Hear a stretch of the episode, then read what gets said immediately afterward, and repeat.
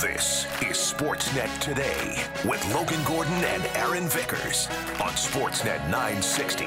The Fan.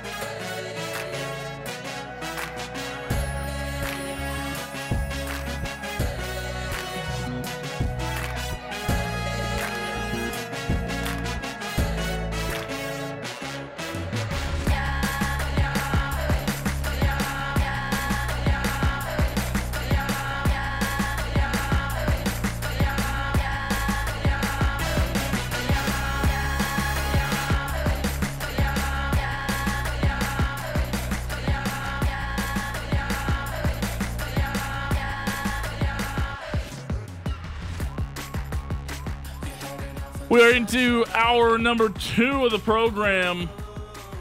It is Sportsnet today here on Sportsnet 960 The Fan. Logan and Aaron along with you from the Doug Lacey's Basement Systems downtown studios here in Calgary, Alberta. Our outstanding producers Cam and Taylor in the other room. Hour one in the books. You can find it shortly wherever you get your favorite podcast Google, Amazon, Spotify or your favorite pod catcher. Coming up on hour two, you don't want to miss this list of UFA goaltenders still remaining. Because boy, are there goalies on that list, Aaron. We At least gonna, 10 of them. We're going to rock your socks with some goaltenders that definitely maybe still might have a job in the NHL. That's coming up as we wrap up this week's uh, edition of uh, Best Remaining Free Agents. Don't miss uh, in hour three our chat with Adnan Virk, MLB Network, NHL Network, uh, and the Cinephile podcast. But right now, very happy to kick off the hour, continuing our NHL off-season reviews. This time, stopping in Buffalo, checking in on the Sabres with our pal Heather Engel. She's the Buffalo Sabres correspondent for NHL.com. She's been on the program before. Heather, thanks for doing this today. How are you? Good, thanks. How are you? Thanks for having me. We're doing really well. Thanks for the time. Really appreciate it.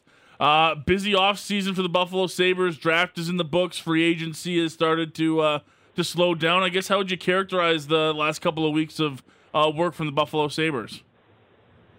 It's been. I mean, they addressed the you know the primary need with uh, getting two defensemen, which it was you know it uh, something they've talked about and targeted, and uh, they think they'll help because last year was a bit of an issue. They couldn't always play all three pairs. They had leaned, leaned a lot on their top three slash top four, and uh, a lot of people are waiting for a goalie. I don't know if we'll see a goalie come in, but uh, it's been you know it's been quiet the last couple of weeks.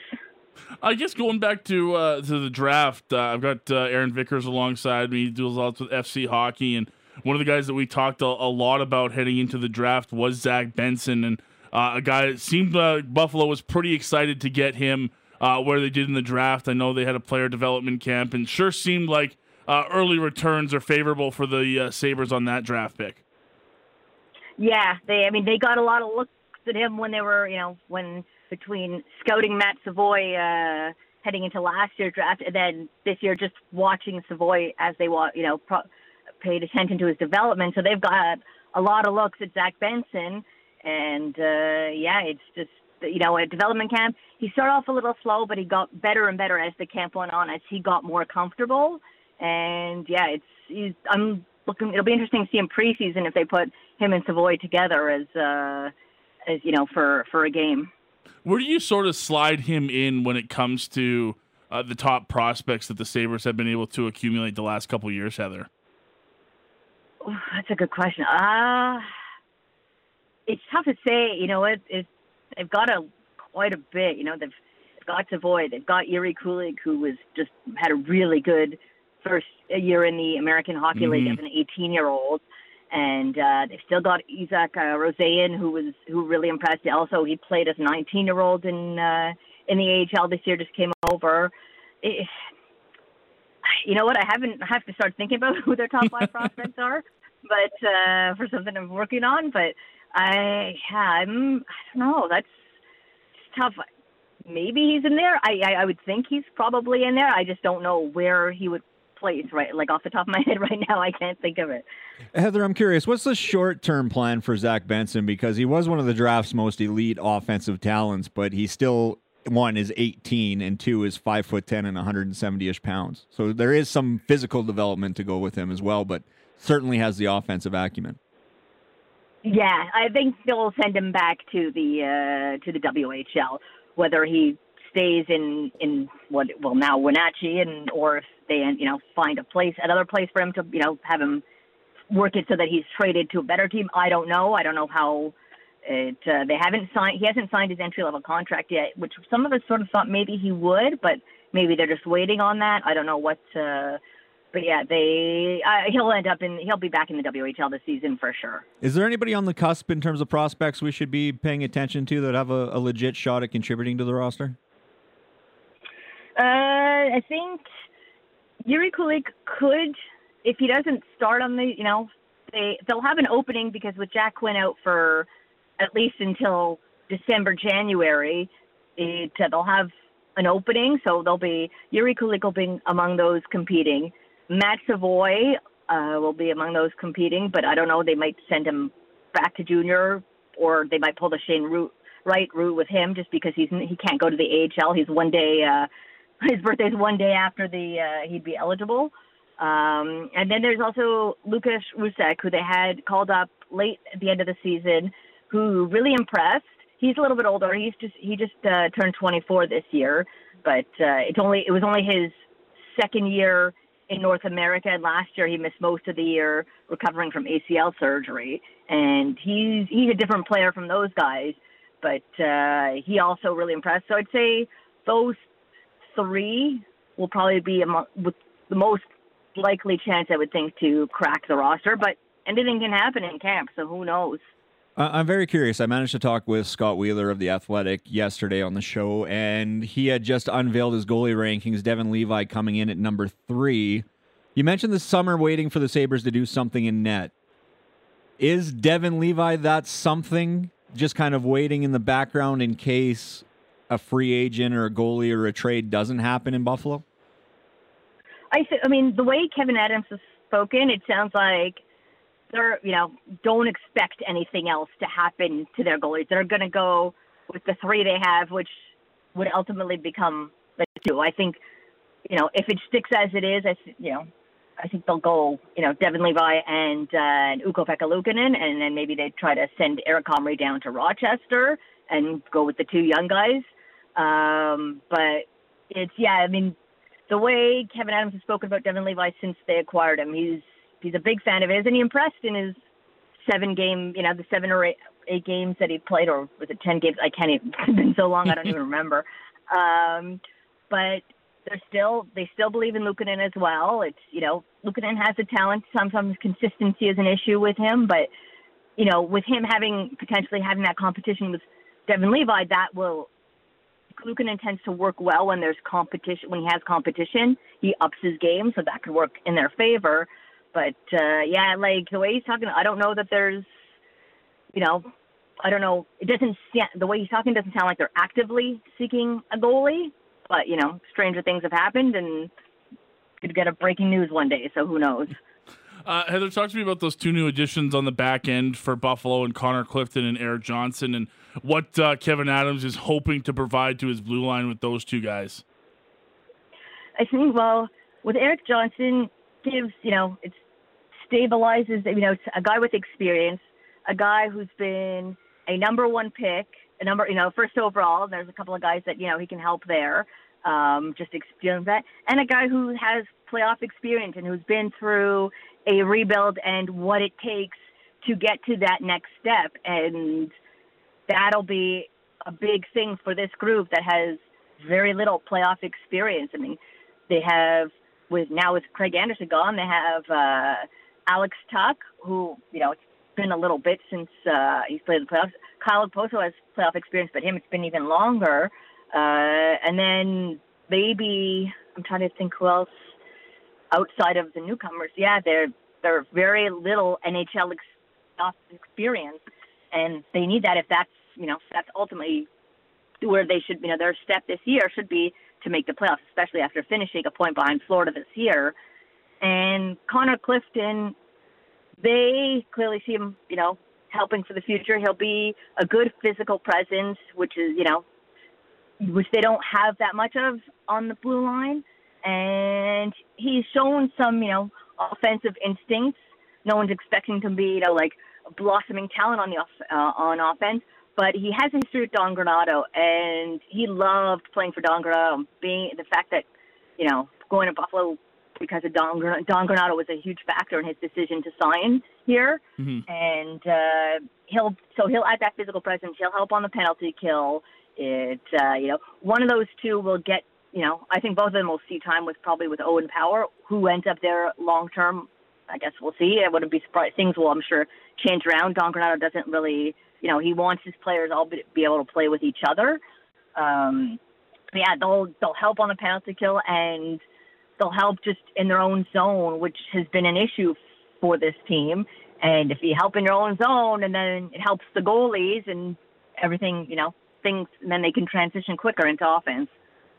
Uh, I wanted to ask you about Tage Thompson. He obviously burst onto the scene last year, 47 and 47 for 94 points. What's a, a fair expectation for Tage heading into this season? Is it to improve upon what was the great season last year, or sort of just maintain that pace and be that true number one center for Buffalo? Probably a little bit of both. You know, you want you obviously want to see him get better. I mean, he was on pace for like for over 60 goals Yeah. early in the season, and then things started to slow down. He started to hit some injuries, which we didn't necessarily know about. Um, so that sort of took it, and it's him learning again more because now, I mean, teams were targeting him last year, but now they're going to be even placing even more emphasis on him, and you know, it's you know, managing those how you know teams are targeting you even more and getting better. Yeah, take it to a next level because he probably could. It wouldn't surprise me if he passed 100 points. Another guy I want to ask you about, and I want to get your feel for him, having seen him up close and personal. JJ Peterka had 32 points as a rookie last year, but had six goals, six assists for 12 points, helping Germany to silver at the Worlds. Was named the tournament's best forward. Is he a sophomore slump candidate, or is he one of those guys you have uh, as a breakout on your radar? Uh, it'll be interesting to see. I don't think there'll be a sophomore slump because I think he he learned a lot you know his first NHL season, and he'll take it away. I mean, anything is possible, but it's you know, especially he might get a little bit more on his plate because Jack Quinn isn't there, so he might have that opportunity to you know what because Jack Quinn would have been the guy would have been for sure primed for a breakout. Um, but it's, I, think based on the way he played at the World Jun- at the World Juniors, pardon me, at the World Championship, that you know, it's certainly you would think a, a breakout, not necessarily doesn't have to necessarily be a huge breakout, but certainly a step forward should be. Uh, you would expect that coming. Uh, you mentioned Jack Quinn, uh, ruptured Achilles, out six months. Is there any update on him whatsoever? I know it's kind of in the uh, early stages of of suffering that injury and and recovering from it. Yeah, no, we spoke. We found out about it at the draft, and we asked Kevyn Adams about it, and he said, "Yeah, it's you know, right now it's it, it like the projection I think was four to six months, but we'll you know they'll see how he progresses. But yeah, no no update beyond what we got at the draft. Who are some of the other Buffalo Sabres forwards that are poised to to take another step? I look at Dylan Cozens. I look at Peyton Krebs. We mentioned Peterka. Jack Quinn's injury is going to hold them up a little bit. But who do you who are you most curious about to see who steps up and and takes a step in their development and performance next season? Yeah, Dylan Cozens was before you even said any names. Dylan Cozens was first on my mind. He had a really good year last year, hit over 30 goals, and I think he can go even higher. It's uh, and one of the like he was asked to go to the World Championship, he declined so he could rest and prepare for this coming season. And him, I'll be really interested to see the step he takes because he's a kid is a competitor and he's got the talent. And Krebs also he he's gotten better and Casey Mittelstadt, I'm also intrigued to see. Okay. He really had a really strong late half part of the season. And then when Tage Thompson was hurt near the end of the year and was playing on the wing on the second line because of all the injuries he had um, to make it easier on him, Casey Mittelstadt stepped up between Jeff Skinner and Alex Tuch and was was great. He just he he was like a dog on a bone. He was really really had a really strong finish, and uh, so that him I'll be interested to see how his season goes. What's the expectation, or how do you evaluate this group heading into the season? You mentioned they finished one point behind Florida for the final wild card spot in the East. You mentioned the talent: Thompson, Tuch, Cozens, Krebs, Peterka. The blue line, you've got Dahlin and Power. You've got maybe a little bit of an unknown to a certain degree in net. But this is a team that was on the cusp of a playoff appearance just a couple months ago. Yeah, on the cusp of a playoff appearance in a season in which they lost eight in a row in November and uh, and like had another and had a another long longer losing streak, not as long as eight, but I think it was like five or six maybe or something, or a really tough stretch where they didn't get many points and they still somehow managed to get within a point. So that's, I mean, next year the expectation should be playoffs. I mean, they're, they will say their goal is Stanley Cup. Obviously, you know, don't think, don't be content just with getting into the playoffs, but that ultimately, with the steps that they took this year, the playoffs should be the goal, no matter, you know, at minimum. And, and what needs to happen for that? You mentioned the Tage Thompson breakout and, and steps from the young players, but to me, when I look at the roster, I go, this could go as Devon Levi goes. Not to not to automatically give him the job over Luukkonen, but I'm just so curious about Devon Levi and how he can burst onto the scene. Is this a is this sort of a, a goalie pass or fail situation in general? No, I mean he's it. Uh, it's there's going to be some learning for Devon Levi too, because you know he's still just fresh out of college and he's got to learn how to handle the rigors of an NHL schedule. I mean, he got a taste of it, so that'll help. But uh, that's where I mean, assuming it's Levi and, and Luukkonen, that's where having two young guys will help. They'll learn, you know, how to handle the same thing with Luukkonen. Last year was the most he'd played at the NHL level. So these guys, you figure potentially they split it, or you know, unless some other move gets made. But it's they'll need solid goaltending. They'll need solid play in front of their goal. They need to help their goaltenders, which was an issue times. And if they can help their goaltenders, it'll make things a lot easier on the on the goalies and on themselves to you know get back up the ice and start doing what they do best. Uh, Heather, just two more quick ones for you. Uh, wanted to ask if uh, Kevyn Adams has addressed anything with uh, pending RFAs for two young guys uh, next year in Casey Mittelstadt and Rasmus Dahlin. Has there been any conversation to uh, the GM looking to perhaps sign those guys up long term in Buffalo? Yeah, for uh, for Dahlin, yeah, they've definitely started for Dahlin and Power. They've uh, they've spoken to their agents. They've had a lot of conversations. They're working towards that. It uh, it'll take time. I mean, last year we they announced the uh, Tage Thompson extension at the end of August, and they announced um, Mattias Samuelsson just before the season starts. So that could, you know, we could get news then, or it could happen during the season. But uh, they they they're working for sure with Dahlin um, and Power. So I would imagine eventually we'll hear some something on that. Uh, Mittelstadt, they hadn't he hadn't reached out to uh, the when we spoke to Kevyn Adams the day before the draft. He hadn't spoken to Mittelstadt's uh, camp or anything, um, but they like him. They like a lot. But I think the season also will depend. I think they'll see how the season goes. Maybe, maybe he gets a midseason, in-season extension, but they'll see how it goes. Obviously, to know you know where the money, what kind of money they'll he'll be looking for, and what kind of money they'll they can or are willing to give him. Uh, and last but not least, anything left on, on Kevyn Adams' to do list as the summer months uh, roll on here in the next couple weeks? Buffalo with about just over six million in cap space, uh, according to Cap Friendly, so they have some room to do something. But is there anything pressing from Kevyn Adams' perspective uh, as we get closer to the fall?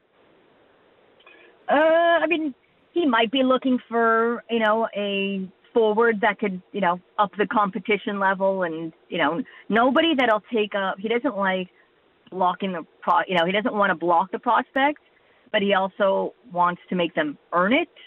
So you know, maybe maybe he looks for some forward help. He'd said they were, lo- you know, they had gotten close on a forward on uh, on the first day of free agency, but it just didn't pan out. But there, you know, there's someone like Thomas Tatar could be someone maybe that they looked at. I don't know if that's who they were talking to, um, but maybe they look to fill a forward. And then, you know, if you ask Sabres Twitter also, it'll be when are we getting a goalie to mm-hmm. help, you know, to help one of these, to help presumably Devon but or at least to help the young guys. So it, uh, but yeah, it's we have it's been quiet from you know from anybody's you know from Sabre standpoint. We haven't heard anything, so we'll see. Uh, we'll see what's what. uh, Heather, thank you for hopping on today. Really appreciate the time as always. Enjoy the rest of your summer. Uh, can't wait to check in with you again once we get back to hockey season. Thanks, you too. Thanks for having me. Take care. Heather Engel joining us down the Atlas Beach and Sports Bar guest hotline. Buffalo Sabres correspondent for NHL.com. Mr. Vickers, where are you on the Buffalo Sabres as of today?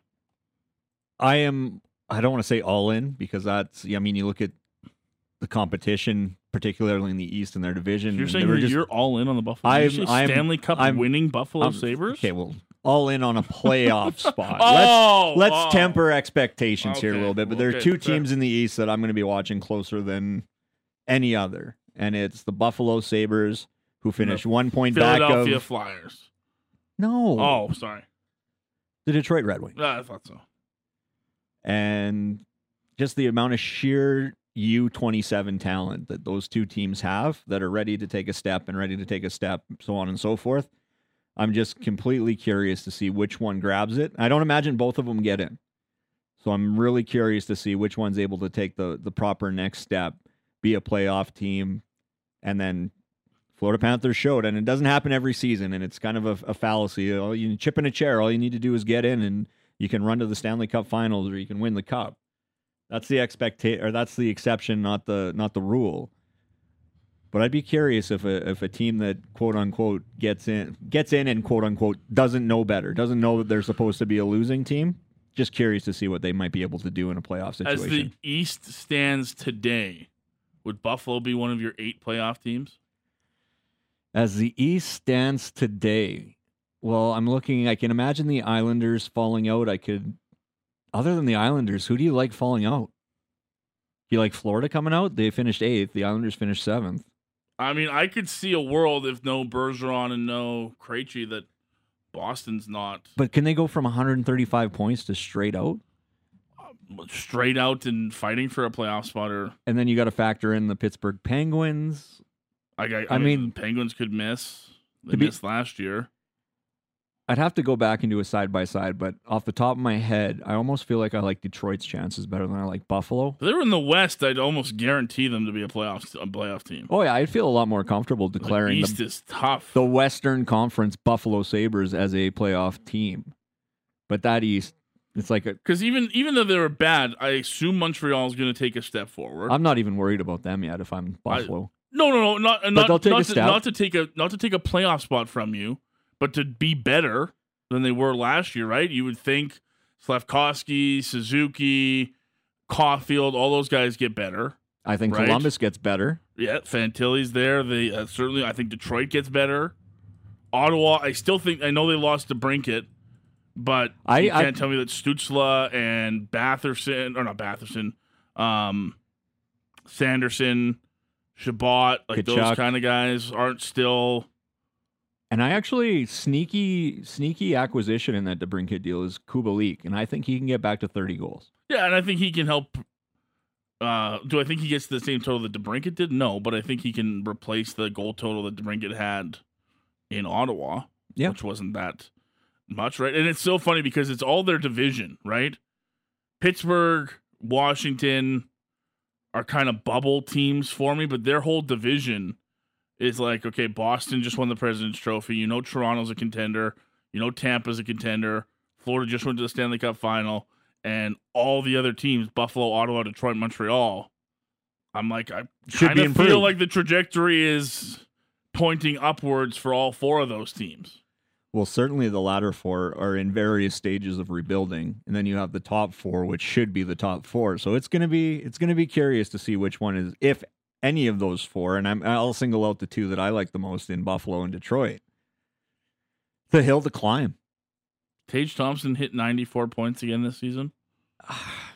No. Like that was out of left field and just straight over the wall home run kind of production from him. I don't then again, I have no re- he's kind of a unicorn too in this in the style that he plays. So I don't have a reason to suggest that he can't. I think it was just so surprising the way he went about doing it. That makes me kind of hesitate a little bit, but I mean, if he hits 90 points to 100 again, you're talking a legit superstar at 7.1 million dollars locked up. for longer term. than for longer than cap friendly can display, Yeah. That's that's a win. scary, right? When you're talking about, and that's those are those calculated risks that you take, right? They did it with Dylan Cozens, who's 22, but is going to be at 7.1 million dollars this season going forward, right? You take those calculated risks. That you hope by next season you don't need, or the season after, you hope you don't need Victor Olofsson because one of your wingers has. Well, and at some point too, you're going to be paying two defensemen eleven million dollars. You know, Yeah, Power probably. Yeah, I might even be underselling Dahlin a little bit. Their Owen Power doesn't necessarily have the full track record just by age alone. Well, I mean, you could do what you did with to, to kind of cost save yourself for a couple years is you do what you do with Dahlin and bridge them, right? Like, I don't- hey, I we're don't know still going to pay you six or seven million for three years, but Oh, I think he's I think he's past that now. He was a he was a Norris finalist, was he not? Quick Google would fix that. Rasmus Dahlin, Yeah. I can't remember to tell you the truth. Either way, he is no, he was snubbed as a finalist. To me, he should have been a finalist. That's maybe where I had it in my mind.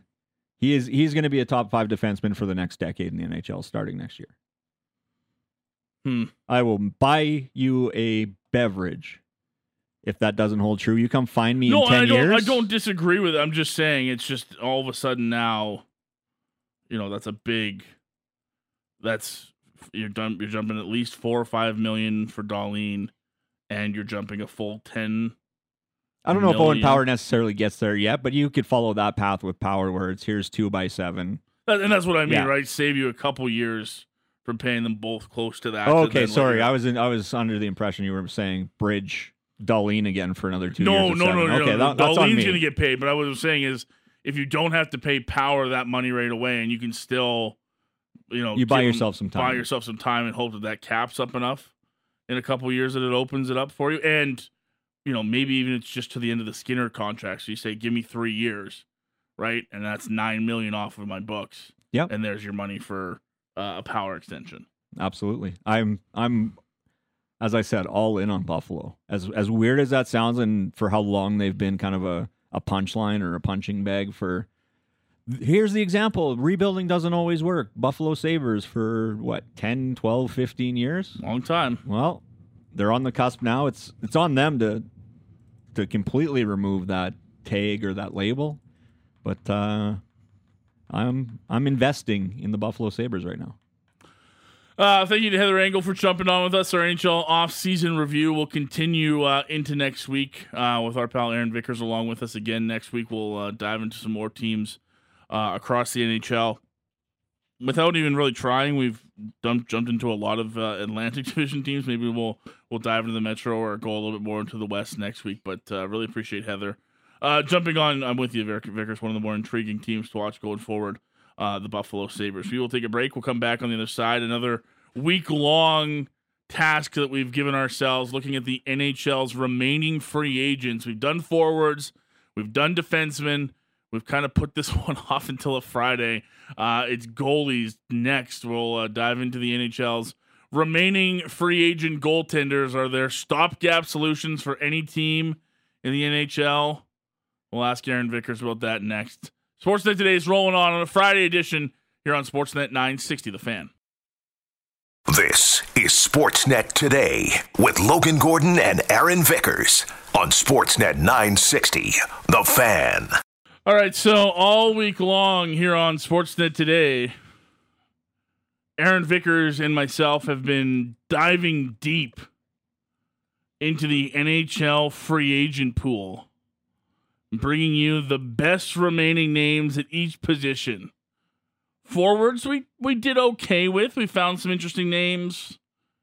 Talked ourselves into a couple of options. Maybe if you were the Calgary Flames looking to find a bargain, was a little bit harder of the deeps position, a little bit thinner list. And I fear, Aaron, Uh oh. as we get into the goaltenders, the last remaining position, we see even a thinner pool to get to. It's Sportsnet today. It's Logan Gordon Aaron Vickers along with you. Uh, look, I The hesitation in your voice. There's just there's not a lot left here. There's How dare you?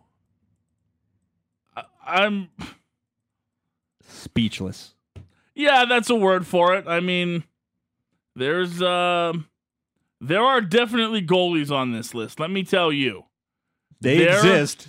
there are guys that at one point have tended goal in the NHL. There is no denying that whatsoever. Um, but as far as I don't know if you're the Buffalo Sabres, perhaps, who might be looking for goaltending help at this point. I don't know that this free agent group leaves much to be desired. There's a couple of interesting options, but let's start with it. As far as we'll get to, won't, there won't be much of a Flames connection to this because Whoa, whoa, whoa. There's three Calgary connections I'm staring at right now. Flames, though. Two. Flames connections, not Calgary connections. There's two on the list. Well, I uh, mean, in relativity to Realistic options. Well, I mean, we talked about, you know, okay, if you could squeeze a D in or you could squeeze a forward in, who would they be when we did those? But I mean, we're already talking about a potential at this point three man crease for the Calgary Flames. It feels like that that's kind of be we'd have to really squint to see that happen. I have a scenario Okay. where you can add one of these names and still have a three-headed goalie monster in net. okay. Intrigued Logan? Or have you seen these names? I, unfortunately, I've seen the name, so I'm not uh, as intrigued as I was. But let's start with this. Okay. No team bias, no team in particular, no association.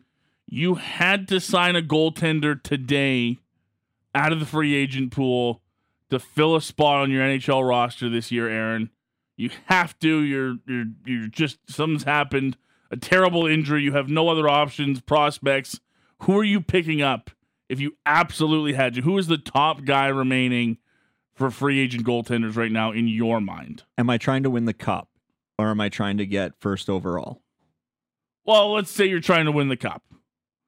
Playoffs is the expectation, otherwise I'm fired. Is that is yeah, that you're trying to, to, win. You're trying to have the most successful season of all. Like you're trying to get the best result You're trying to get me fired. possible. There's three names I'll debate in my head on this. If I was a rebuilding team trying to unearth a potential backup down the road, I'd be looking at Dylan Ferguson. He's 24 years old, had a 940. Look at this Logan. He had a 940 save percentage last year. Mm. 940. Wow. Don't tell me that he only played in two games. Okay, I'm gonna tell you that. Was not qualified. Mm. is on the open market. That would be a name I would look at if my job wasn't on the line. I would see is there something there that we can not even a- reclamation project, but just a what do we have here? Now, if you're telling me I'm on an expiring contract as a manager, I'm either looking at Martin Jones former Calgary hitman Martin Jones. There's there's one of the three connections. Or I am looking at 38 year old Yaroslav Halak. And I say Halak because his numbers weren't bad in New York last year. I mean, it's New York. New York was a good team, but he still had a, a 903 save percentage. And if you had a starting goalie in Calgary that had a 903 saving percentage, you might have been a playoff team first and foremost. So I look at him as an option, and it has been confirmed by agent Alan Walsh. He is 100 quote 100% committed end quote to playing the upcoming season. 10 9 and 5 with a 903 save percentage and a 2.72 goals against average, coming off a one year, $1.55 million deal.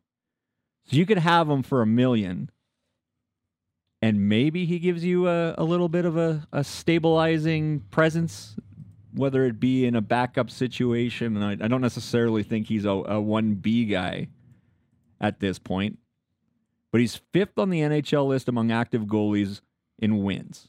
He's five shy of 300. He's behind Marc Andre Fleury, Jonathan Quick, Sergei Bobrovsky, and Craig Anderson. So is he a name that you'll at least entertain in this exercise? Yeah, I think I, to me it's it's Halak that it would probably if I was forced into finding a spot. I mean, Martin Jones is an interesting one because he won a lot last year. He did, but but the numbers still weren't sterling, which is uh, I you know his ex- I would be really interested to see what his expected goals against average wound up being because Martin Jones is interesting. It wasn't all that long ago that Martin Jones was the number one guy in San Jose with 65 games played a couple of years in a row and talking, you know, 2.27 goals against and a 918 save percentage. And then it just, it, it fell off. It was a 2.94. He has it now one year with the Flyers in 35 games. He got his uh, save percentage up to 900. But since 2018, 2019, he has not had a save percentage higher than that 900. We're talking 896, three straight seasons, and 887 last season. So the last five times out, last five seasons, he hasn't been able to give me a save percentage higher than 900. Goal saved above expected, minus 6.9. Do you know who was worse? Markstrom? No. No, I guess not. Markstrom wouldn't fit that, but well, Dan Vladar minus eight point four. Yeah, it was that was a surprising one too. But if Markstrom, I, Markstrom by comparison was minus three point one. So here's here's where I would turn to Halak in this situation. The age is always going to be a worry, but here's where, to me, it makes more sense. If you look at their career stats, Halak's last season out, even though it was just 30 or 25 games with the New York Rangers, he was still closer to what his career tells you he is than what Martin Jones is.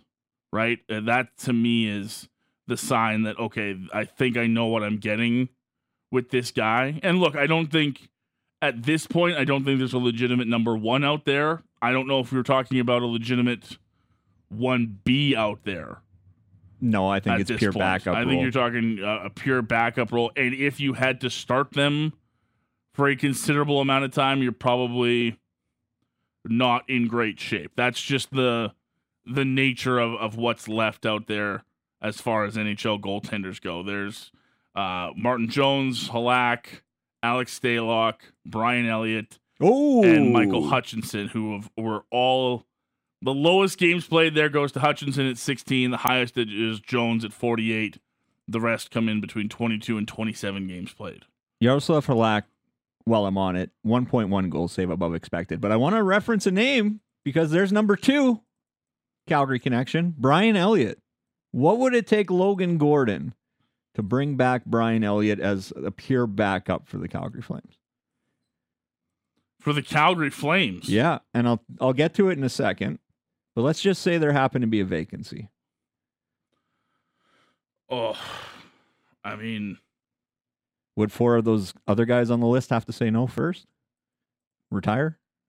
Yeah, I'd, I'd, I'd even probably pivot to somebody younger with less of a track record than, and that's and that's a guy that's liked Brian Elliott a lot, liked his, you know, his one year in Calgary was uh, ended on a pretty sour note in the playoffs, but I, uh, for overall, I think he's been a very solid goaltender throughout his NHL career. He's coming off an awful year on a good team, which is on a great team, incredibly concerning. 891 save percentage as backup to Vasilevskiy in Tampa. That's not that's not uh, quality spot starting your your goalie tandem partner there. No. So somebody younger. Brian Elliott's 38, just as Halak is. How about 29 year old Jon Gillies? Yeah, that's an, that's an, a, a more intriguing name to me than than Brian Elliott at this point. Really? Okay. Well, I mean, look, I mean, is Jon Gillies? I mean, his numbers are still atrocious. I'm not. Well, gonna- and he I'm only played gonna- three games, so one Yeah, bad yeah, outing look, one of them was with Columbus, but I mean, even his AHL numbers weren't One of them was against Calgary. weren't great either, right? I mean, you're talking a 3.70 and an 878 in 15 AHL starts last year. And I just wanted to bring him up because, you know, Because Calgary- all he's, the, he's the my number three Calgary Calgary connections. connection. Oh, maybe he didn't play against Calgary last year. I remember didn't talking to him did. specifically. Can't imagine the scenario where the visitors' avails would have been in the small room off of the uh, off the media lounge. Are you sure you're not? God, has that has that been two seasons? I was gonna say it must have been when he was with New Jersey, because that's when he did play. it was, and it was March sixteenth, twenty twenty two. So I'm a year out. Time flies, man. He had funny enough, he made nineteen to twenty stops in that game, in half, and played twenty nine minutes. It's very uh, flamesy. I think we'd call that. Whew. Anyways, I wanted to bring him up because he's on the list, and he was my third of three I, local connections. we appreciate that in market. We like that. Uh, Other than that, I don't have a name I'd mention. I was gonna say, like, if we're if we're being honest right now, is there an, an NHL spot for any of these guys? If you well, were actually, to guess, I mean, there's a fourth in Aaron Dell.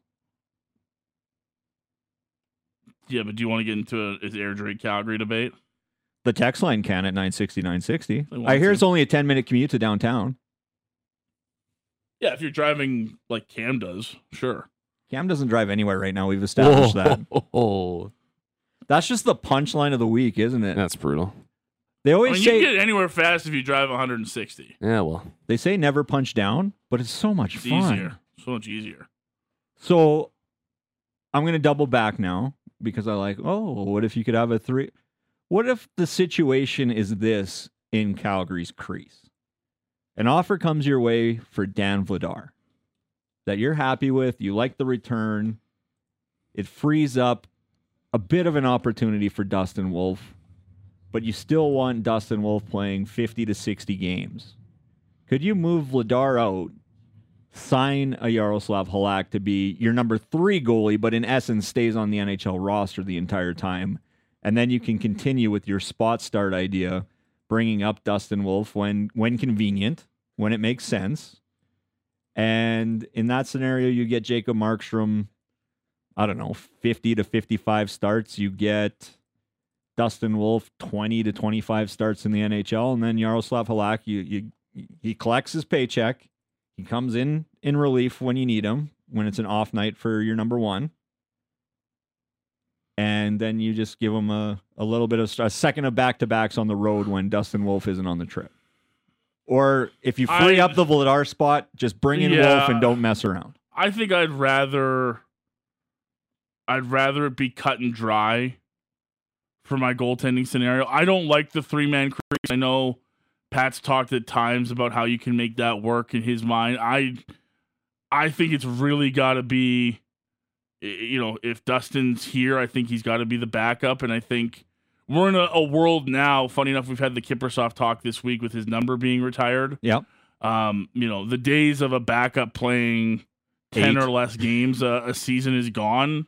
And I think knowing that, you know, Jacob Markstrom is coming off of a down year, I think rest is going to be important to him. And look, if Dustin Wolf is what we think he is and a guy that's succeeded at every level of his career so far, if he comes in here as the backup, I think 25 to 30 games off of a, a first NHL season is adequate to me because he's going to be practicing with the team on a regular basis.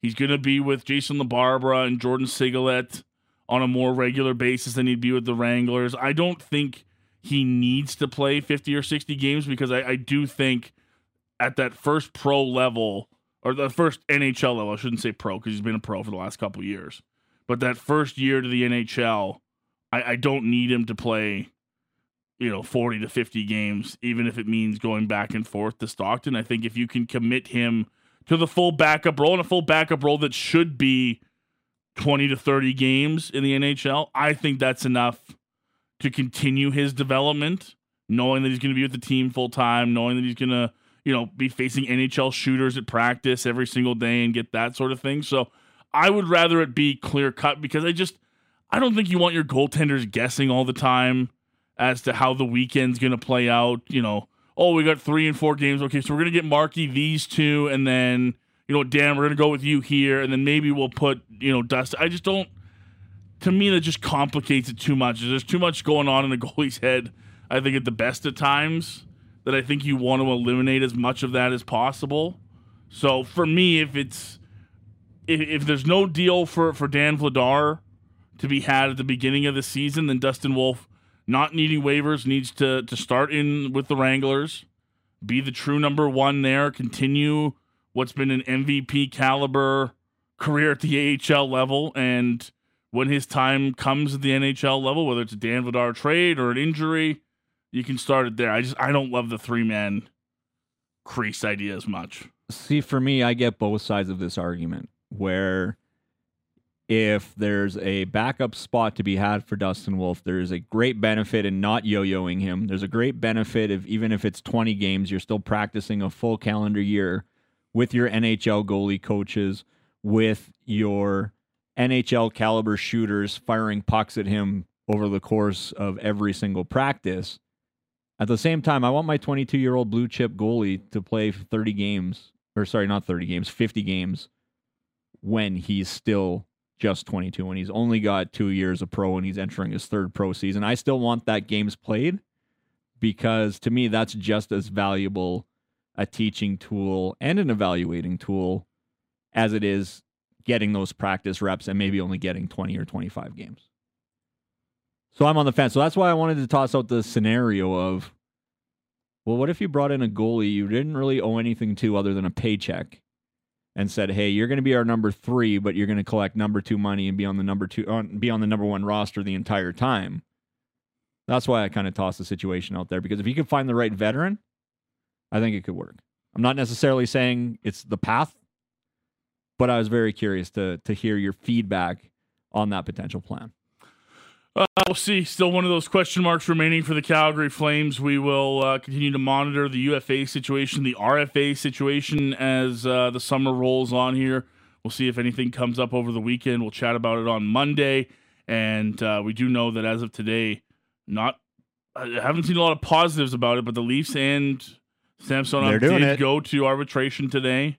Um, as former Leaf uh, Jeff O'Neill pointed out on Twitter, um, his one remaining memory of going to arbitration, I can't remember who he went to arb with, but he uh, tweeted out, you know, the one thing that comes to mind when I remember my arbitration hearing was the first thing I thought leaving that room is I never want to play for that team ever again.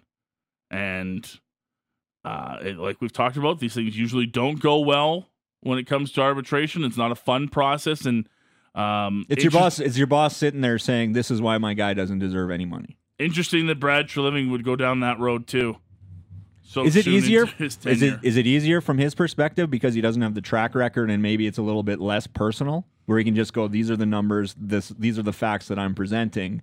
There's no I don't want to say character assassination, but there's no. If you don't have a relationship with a guy, it might be easier to sit across the table from him and and say, "This is why I think he deserves this." I don't know, but it might make it harder for that goalie to well, want to play say, for that. He sit there and say, "Well, you don't, you don't know. You weren't here, right? You weren't part of the decision making process. So how do you know? You're just you're calling me down when you were in Calgary all year. How do you know anything about what my season was like? Right now, you want me to walk in and be your number one all year? Screw you guys. It's never fun. No, it's not. It's never good that it gets to this point. That's for sure. I would have thought they'd they'd found a middle ground. They usually do after both sides present a number ahead of the case. That's not true with the Leafs. So we'll see what uh, what eventually gets decided by the neutral arbitrator in that. Uh, that case has gone to arbitration. We'll continue to monitor some other big cases as they uh, pop up over the next few weeks. We got to take a break though. We'll come back on the other side. We'll jump into hour three. We're getting things going right off the bat with our pal Adnan Virk. You know we're going to chat some movies. Uh, Barbie and Oppenheimer opening things up at the box office, so you know Virk's going to be fired up. But the MLB trade deadline's right around the corner too, Aaron. Uh, the Toronto Blue Jays making a minor move today with the St. Louis Cardinals. Could Shohei Ohtani actually be traded? Is that a legitimate thing that could happen for the Los Angeles Angels? We'll get Virk's thoughts on all of that. He kicks off hour three of the program. Aaron Vickers, Logan Gordon along with you here on Sportsnet 960 The Fan.